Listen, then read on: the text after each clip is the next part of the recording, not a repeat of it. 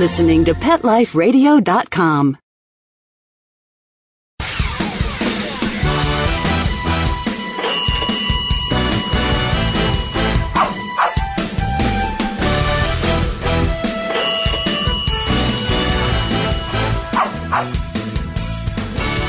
hello and welcome to Six Figure Dog Business on Pet Life Radio. I am your host, Ty Brown of Six Figure Dog Business dot com.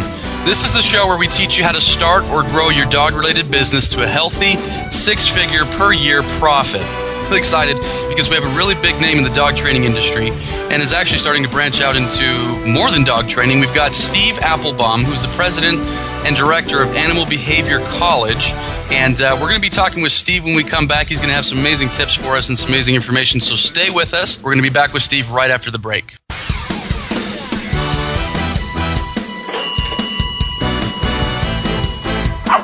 Sit. Stay. We'll be right back after a short pause.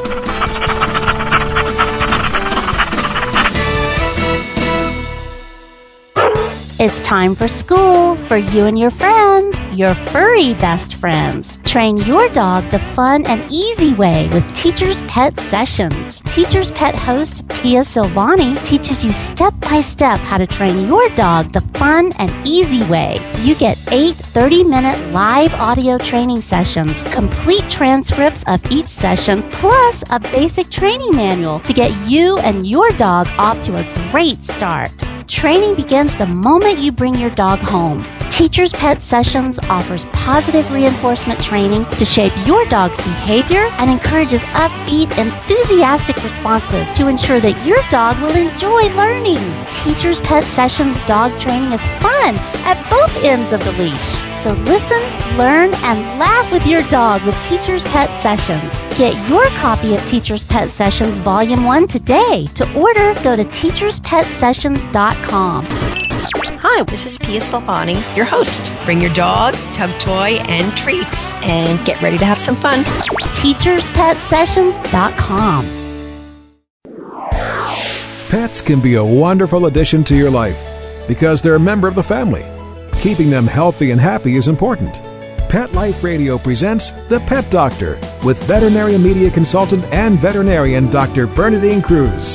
Whether you have a dog, cat, reptile, or rabbit, you'll find answers for your pets straight from the vets. The Pet Doctor, on demand every week, only on pet life radio dot com.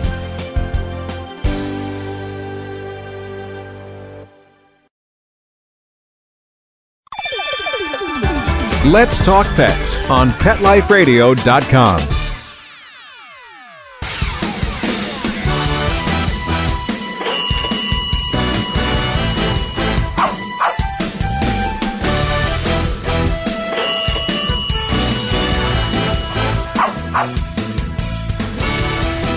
and we're back. And with us today, we've got Steven Applebaum, and uh, he is the president and director of Animal Behavior College. How are you doing today, Steve? I am doing very well, thank you. Awesome. Well, we're so thrilled to have you on the show because you're such a uh, your company is such a big name in the dog training industry. And as I understand it, I know you guys as the Animal Behavior College training dog trainers, but from what I understand, you have other programs as well. Is that right? We do. We have uh, we have several other programs. We've got a a program that teaches people to be veterinary assistants. Okay. Uh, we're we're launching a program at the beginning of the year, uh, first quarter of twenty ten. We're going to teach people to be professional groomers. We've also got some continuing education programs, uh, one that focuses primarily on how trainers can profit and uh, conduct private lesson programs, and another on how they can work effectively with animal shelters. Excellent. Okay. And so uh, before we kind of get into the meat of the show and, and get into some questions and whatnot, I wanted to ask you, how did you get into dog training? I mean, how did you get into the dog business, I guess I should say. What's your story? Oh, gosh. Well, the, the, the mercifully brief story is, um, I mean, I was an, I was an animal lover uh, ever since I was a kid, and I uh, really had considered going to veterinary school, but I had the hardest time with chemistry that I think anybody could imagine. Uh, the idea of, of, of putting an animal to, down, a, a using animal, even though I recognize that veterinarians save far more lives than they than they take, it just was something. I was a, I was a sensitive soul, and I just couldn't see myself doing it. I started training when I was very young, and it was just a, I just gravitated towards it quite naturally. Um, so I started a, I, I went to a couple of uh, training colleges when I was in my early twenties, and started a company when I was about twenty-two. Well, basically, I just went to people's houses and trained their dogs. And okay. I did very well. Uh, I, I was a fairly good marketer, a naturally good marketer. Uh, but I, I, I learned, I'll tell you, I learned, I learned the hard way what rules work and what rules don't when it comes to marketing. That's one thing that uh, a lot of people get into the business because they love dogs, but they forget that, hey, it's still a business. We got to actually make money with this if we're going to pay the mortgage. And so that's one reason I really wanted you on this show, is because you've been able to gravitate towards the marketing end and not only be great at training the dog, which is important, but be great at selling your services. And so you're saying that kind of that was your natural evolution. You got You built the business, and from there you started getting into the marketing end? Yeah, well, part of it was necessity. I mean, I know that, that only seventeen percent of dog trainers work full-time. So the wow. vast majority of trainers are, are part-timers. They'd like to transition into a full-time career, but they're not sure how. Uh, when I started, I didn't really have a choice.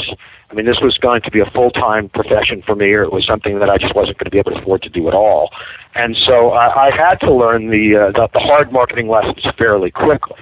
I also got lucky. I mean, there's, there's sort of luck, not so much in all success, but certainly in knowing what opportunities exist and when and how to capitalize them. Fairly early in my career, I, I realized I had kind of an epiphany about the pet business, which was that the that the business, which at the time, now this is the mid-eighties, it was roughly a six or seven billion dollars a year business then compared to coming up on fifty billion dollars today. Wow. But I realized, yeah, it's a huge business, and I realized even then that there was simply no way that the the business would continue to be controlled by the, the little mom-and-pop entrepreneur, uh, you know, how much is that doggy in the window type pet stores that existed at the time. Mm-hmm. And that there would have to be, as there were in so many businesses, it was actually taking place at that time in the video rental business, which had started as a kind of a niche type business and was slowly being taken over by larger corporate players. And this mm-hmm. was certainly going to have to happen at some point in the pet business. And that part of what their vision would need to be in order for them to be successful in a kind of one-stop shopping supermarket concept would be to include services in whatever they were offering, which at the time you just didn't see at your local pet store. And so I had this vision, although there was really nothing to do with it, until a couple of years later when I was branching out into teaching group classes in addition to my private lessons. And I connected with a chain that was expanding into the Los Angeles area at that time called Petco. At the oh, time okay. I'd heard of, yeah, and that's, it was kind of fortuitous. And so as a result of that connection, my company, which at the time was a, a relatively small, local, Los Angeles-based company, I believe at that time I had about fifteen trainers working for me. So it wasn't that small, but it was wow, nothing compared to... Yeah, oh yeah, no, I had a thriving business. Uh, I had more work that I could handle after the first three years that I was in business. But Petco, Petco really took it over the top. I mean, we wound up, my company wound up doing all of their obedience classes for the entire chain for almost a dozen years until they bought me out in two thousand four. But that company, uh, my company, ultimately expanded to over five hundred fifty trainers in about forty-five states. Wow. And that was, uh, yes, that was quite the experience. And that's really uh, that impressive. Just, yeah, it was, uh, at the time I would, I would, I would walk into my office and see literally hundreds of people walking around. And uh, it, it was impressive, but it was also an incredible amount of work and really not what I got into the business for. You mentioned something that I don't want to gloss over, because when I'm consulting with dog business owners and teaching them how to grow their business, this is one thing that I teach them is the principle of modeling. You know, look at what is working, whether it's your industry or someone else's, and model what they're doing. No need to reinvent the wheel. You know, there's already processes and systems out there. And so what you said is you looked and you said, okay, the video rental, and I remember this as well. I'm I'm a little bit younger, but I remember in the mid-eighties going to the rental store, and I and it was a little mom and pop. And I remember shortly thereafter, I think it was Blockbuster, you know, that's starting to get big, and we started going to that store. And so you looked and you saw what was happening in another industry, and that it could very easily parallel our industry, the dog industry, and you took it and you ran with it. that and uh, and duplicated yourself. Instead of trying to continue to make dollars per hour, you decided to duplicate yourself. Is that kind of a that's good right. synopsis? Okay. Uh, that, that's an excellent synopsis. And I, I also looked at myself always as a business owner. You know, I've, I've counseled hundreds of trainers about how they can grow their business, as have you, and I'm sure you, you'll agree that one of the most difficult things to get dog trainers to understand is that they're that they're running a business. You know, there's such a there's such an emotional connection to what we do, and because it's fundamentally a helping profession, there are many that are fairly ambivalent about the whole marketing approach altogether and whether they should even be charging to do something that is so helpful to people and that they love so much, as though the two don't go together. And I've always suggested that, of course, they go together. Just because you market yourself and just because you grow a business and are successful doesn't mean that you have to do it in a fashion that's in any way unethical or that mm-hmm. it's only about the bottom line. But certainly the bottom line has to be a factor if you want to stay in business. Sure. And going along those lines, those people, what I help them try to understand is, hey, if you really got into this business to help people, the better you market and the better you sell, the more people you're actually going to help and the more dogs you're actually going to help. And so that's kind of the, the angle that I look at, and I think you do too, is making a good living, a great living, what have you, and training dogs, they're not mutually exclusive. They should be synergistic, I guess is, is maybe the right word to use. They should go hand in hand rather than, oh, I love this so much, well, I'll do it for free type thing. And That's uh, right. yeah, not a good way to pay the mortgage, not a good way to pay the bills, and not a good way to help people. You know, I find, uh, personally, I find that, you know, when you charge... you know, what the market dictates and you charge a good amount of money, people actually value your services more than when you undercharge yourself or when you, tr- you know, you give away too much free stuff, or when you're actually putting yourself out there as the expert and you charge a good amount and you make a good living, you actually end up being able to help more people and realize the dream that a lot of people have getting into this business, I think. Yes. I agree. So, I, I, we, t- we teach that at, uh, at Animal Behavior College, that when you, well, there's nothing wrong with, with giving back, and in fact, we encourage our students mm-hmm. to give back, to do a certain amount of pro bono work. Um, if that's all you're going to do, oftentimes people will, when given something for free, value it at exactly the cost you charge them. So yep. it's, it's um, yeah, it's, it's very important that uh, that that you're paid for your time.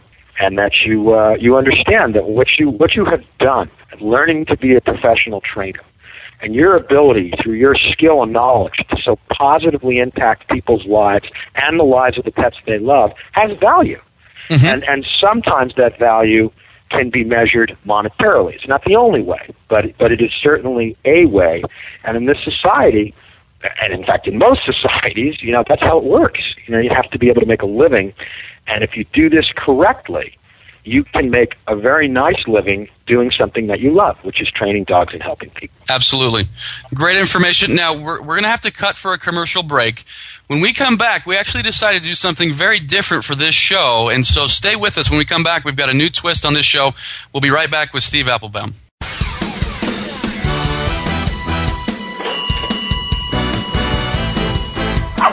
Sit. Stay.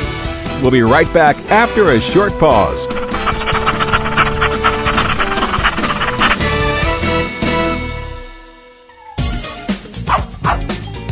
Give your dog some thought with Dog Thoughts. It's the iPhone application that everyone's talking about. I want to tell you this. A man in Davis, California says he's invented an application for the iPhone that claims it can read your dog's mind. Huh? No, it's true. I read about it on my cat's Twitter page. That's why. Jay Leno talked about it, C B S reported on it, and now you can see what all the buzz is about. Created just for dog lovers, Dog Thoughts makes taking photos of your furry best friend more fun. Shake your dog and read his mind. On your iPhone, of course. Take a pic of your pup, shake your phone, and watch as his thoughts appear on the screen. Does he have a bone to pick with you, or is he having a tail-wagging day? Get your Dog Thoughts iPhone app today. Just ninety-nine cents. Go to pet life radio promotions dot com. That's pet life radio promotions dot com.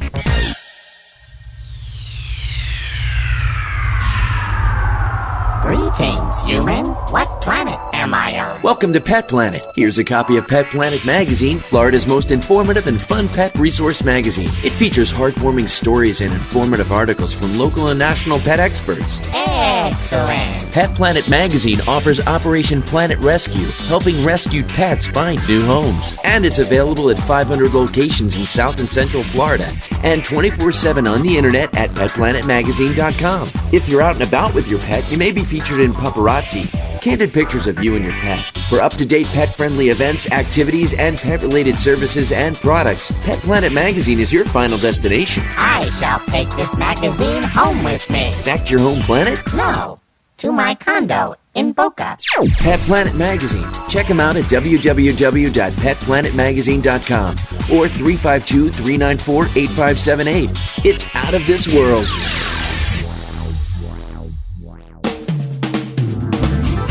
Hi, this is Marcy Davis and my service dog Whistle, and we're your hosts of Working Like Dogs on Pet Life Radio. Working Like Dogs is the show where you can learn everything you ever wanted to know about working animals or working dogs. Whether you're a member of a working dog team or you've just seen a working dog or animal out at the mall or the grocery store and you're curious about how these amazing animals work with their human partners, then Working Like Dogs is the show for you. Join us for the inside scoop at Working Like Dogs on pet life radio dot com.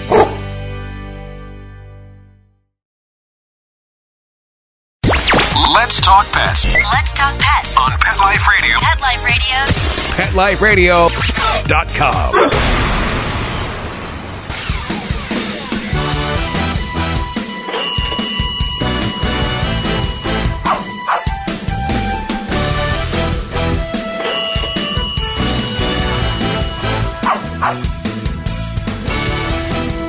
Okay, and we're back, and with us again, if you're just joining the show, is Steve Applebaum, and uh, he's given us some great information. He's the president of Animal Behavior College, and he's given us some great information on marketing and mindset and how to actually view our business.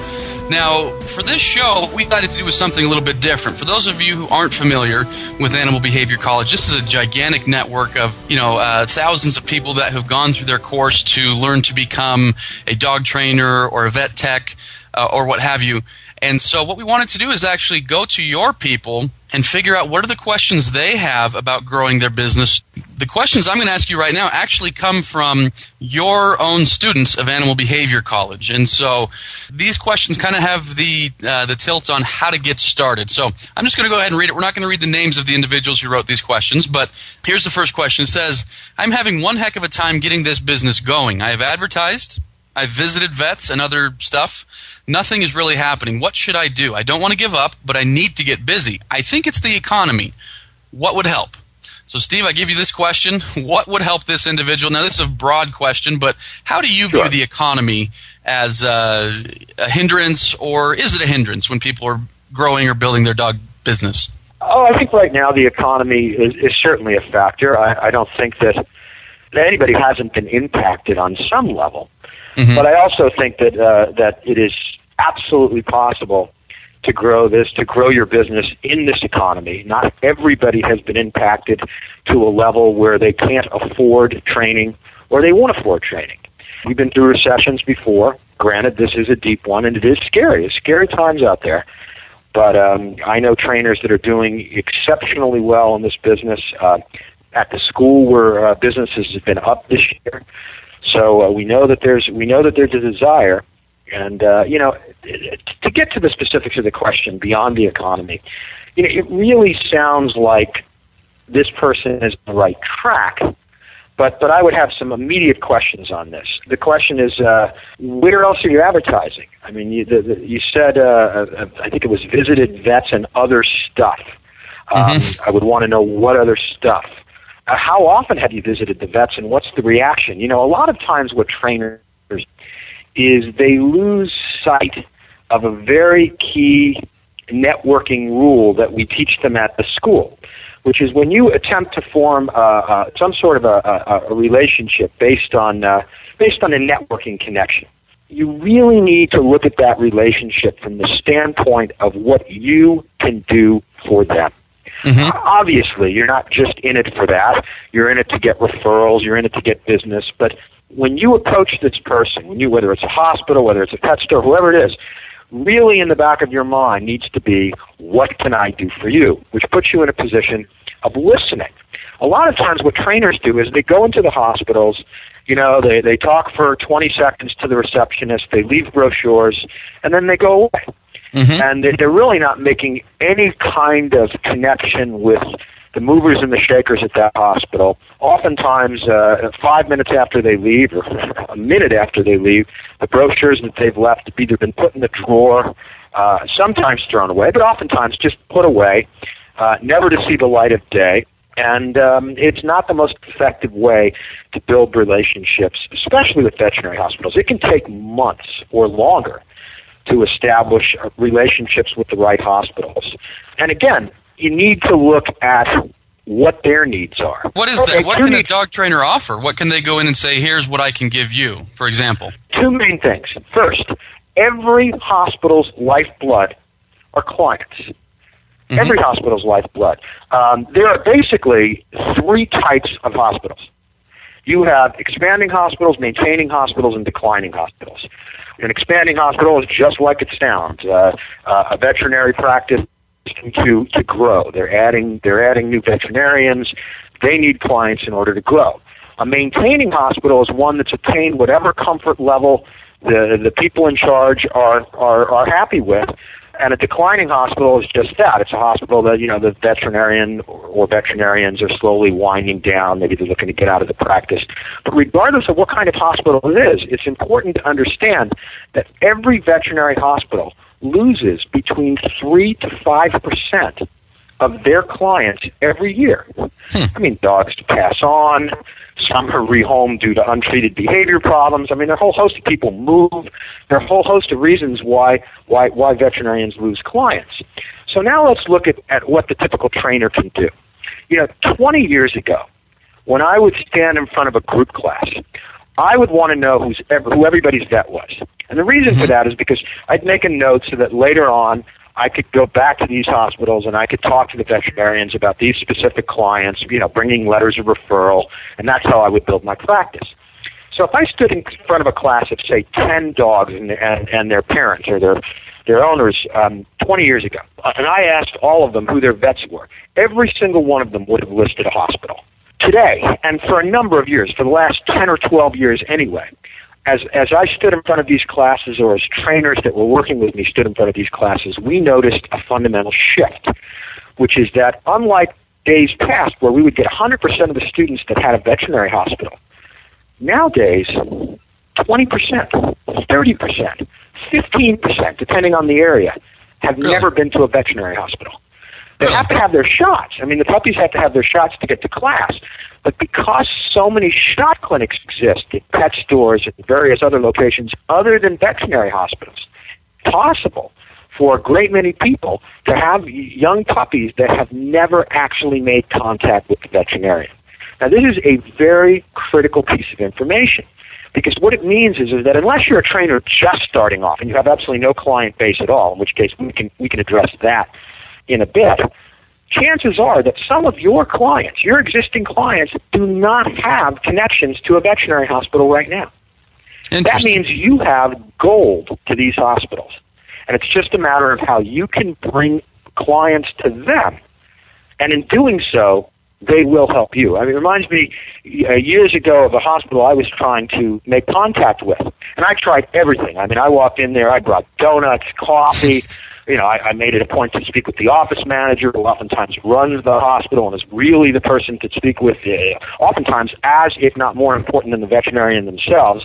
Mm-hmm. Met with the vet a couple of times. They just weren't interested. And I knew they were referring um, to a couple of other trainers. And so I started bringing them clients and literally walking these clients in. Wow. And after the fourth, fourth client I brought to them, and I never said a word. I just brought them in. I mean, they knew where they were coming from. This doctor called me. I don't even know how I got my number, because he called me at home and on my private number. And uh, we talked, and he invited me out to lunch. And that was the start of a very nice relationship. And for years, until that doctor retired, I got at least eight to ten clients every year from that hospital. And that was just a single hospital that was created by my helping them. They need clients. Now, since those days, I mean, there, there are more sophisticated ways to do this than just walking clients into the hospital. I mean, that's mm-hmm. a great way. But um, uh, other ways involve uh, office passes. You know, a lot of times, if you can get a hospital to give you or to agree to allow your students to have a free office visit, that can be a very valuable thing to hand to your students. Um, and you'd be surprised how many hospitals will agree to it, because they recognize that if they can get a student or a, a patient into that hospital, they can impress them with the, you know, quality of service and, and everything that they offer. That's right. They're going to have a client for life. They're going to get their name, their number, their email address. They're going to be able to send them reminder cards. They're going to establish that all-important relationship. You are the conduit there. And so I've worked with hospitals where literally they, they were thrilled about the idea of giving out office passes. Uh, initially, I waited for some of the hospitals to hand me the passes, and I realized that they were so busy they didn't always have the time to do this. So I just printed my own with their blessing, which I made sure were, you know, were clearly marked as to where they came from and that they came from, you know, my company.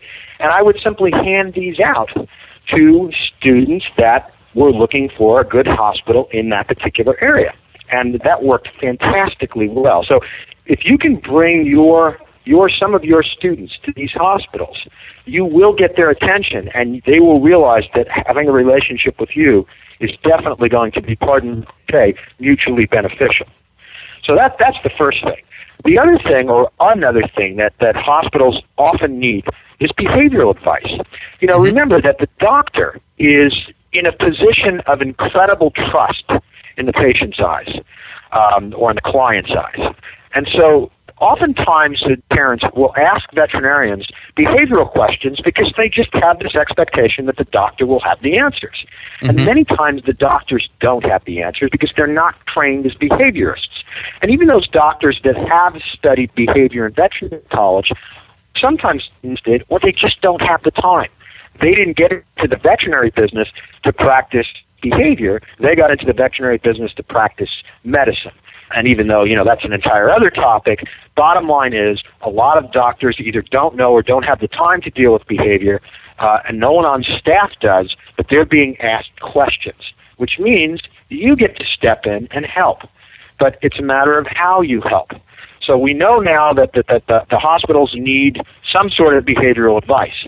Uh, I found that a very effective way to help hospitals with behavioral advice while at the same time advertising your company is to go in with some sort of behavioral tips. Um, by the way, this will address another challenge that trainers run into, which is waiting room clutter. Often uh, trainers will walk into a hospital with a brochure, and they're one of nine other trainers that are trying to get their stuff displayed at the hospital. The, the, the office manager, the, the people on duty, recognize that they let everyone that wants to put their stuff out do so, that they're going to have nothing but paper in the waiting room. And so they start to limit what they allow out. And oftentimes, they just don't let any advertisements uh, out at all in the waiting rooms. Well, you can get around this often by offering behavioral tips. Mm-hmm. Where, you know, simple, simple, easy things of a very positive nature on how uh, a potential student can address the most common challenges. Uh, a couple of housebreaking tips, uh, a couple of uh, chewing tips, a couple of uh, jumping up people. Again, keep it positive, keep it light, and make sure you keep your name and phone number unless they, in, in case they want additional information on the tips, on the flyers. These work fantastically well. I'm not going to work in every hospital, but a lot of hospitals that are not receptive to the idea of leaving cards or brochures out will leave the tips out. You could offer to email them the, the, this information so that they can have it on their computer. Just make sure you send it in an Adobe file so that it can't be it can't be modified, because you don't want your contact information removed. And so this allows them to avoid the, the, the clutter altogether, and they can simply print it out when people ask and hand it to uh, a potential client. So you're addressing the issue of the hospital's needs, and in doing so, you can get your own needs met. Other things that, that trainers can do that uh, I would be curious whether this, this student is doing, doing puppy parties. Mm-hmm. Are they doing, uh, are they doing any kind of uh, problem evaluations? Puppy parties are uh, offered to clients of the hospital, where uh, and, the, and the hospital has to have the room for it. But basically, where you get a group of, of uh, puppies There, and you work on socialization.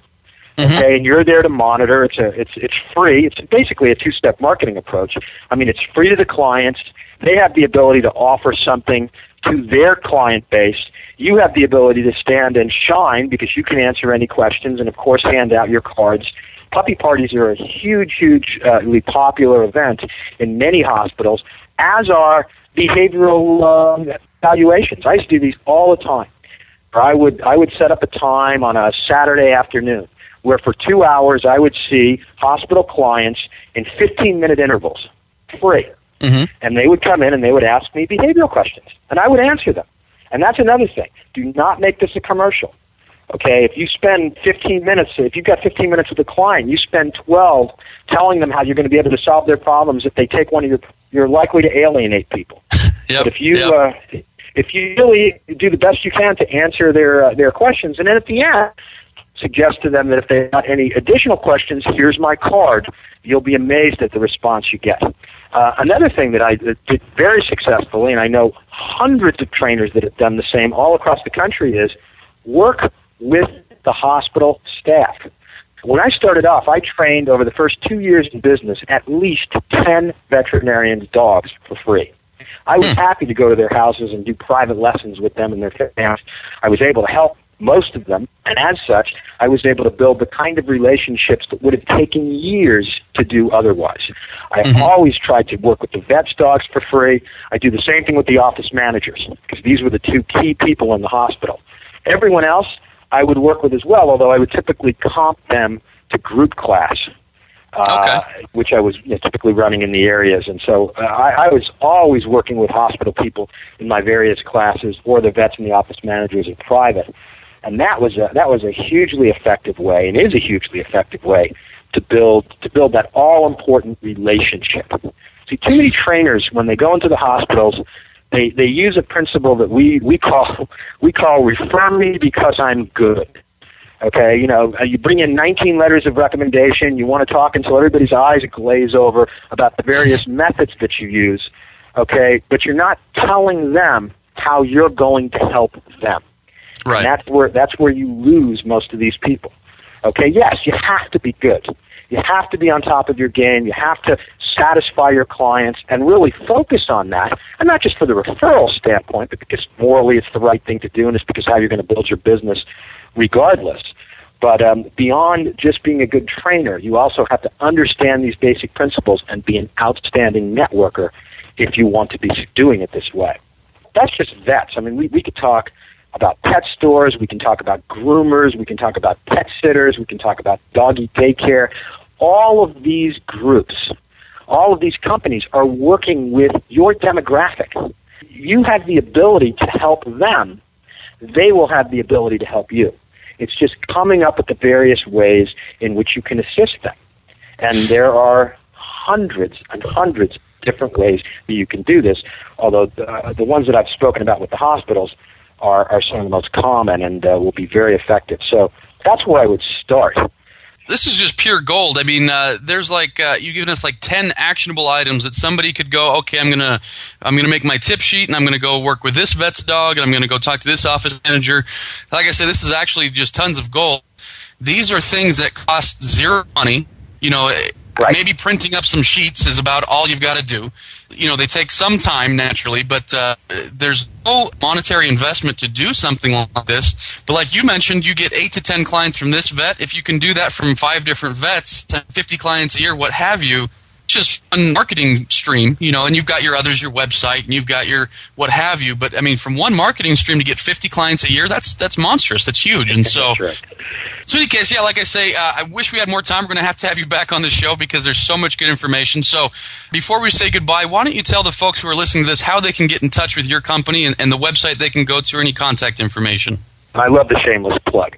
Yes, we teach all of this and a good deal more at Animal Behavior College. And you can you can reach us at Animal Behavior College either by calling us toll-free at eight hundred, seven nine five, three two nine four, or by just uh, going to our website, which is w w w dot animal behavior college dot com. Excellent. Excellent. Well, like I say, you know, dog trainers or or any other individuals who are listening to this, and if you don't implement at least some of this stuff, you're crazy, because it doesn't cost you anything, and you can go out today and do it. So I hope that you do. Take some action. Start building your business. So also, if you have any questions or comments or ideas for the show, please feel free to email me at ty at pet life radio dot com or visit my website, which is six figure dog business dot com. Thanks for listening, and we'll talk to you next week. Let's Talk Pets, every week on demand, only on pet life radio dot com.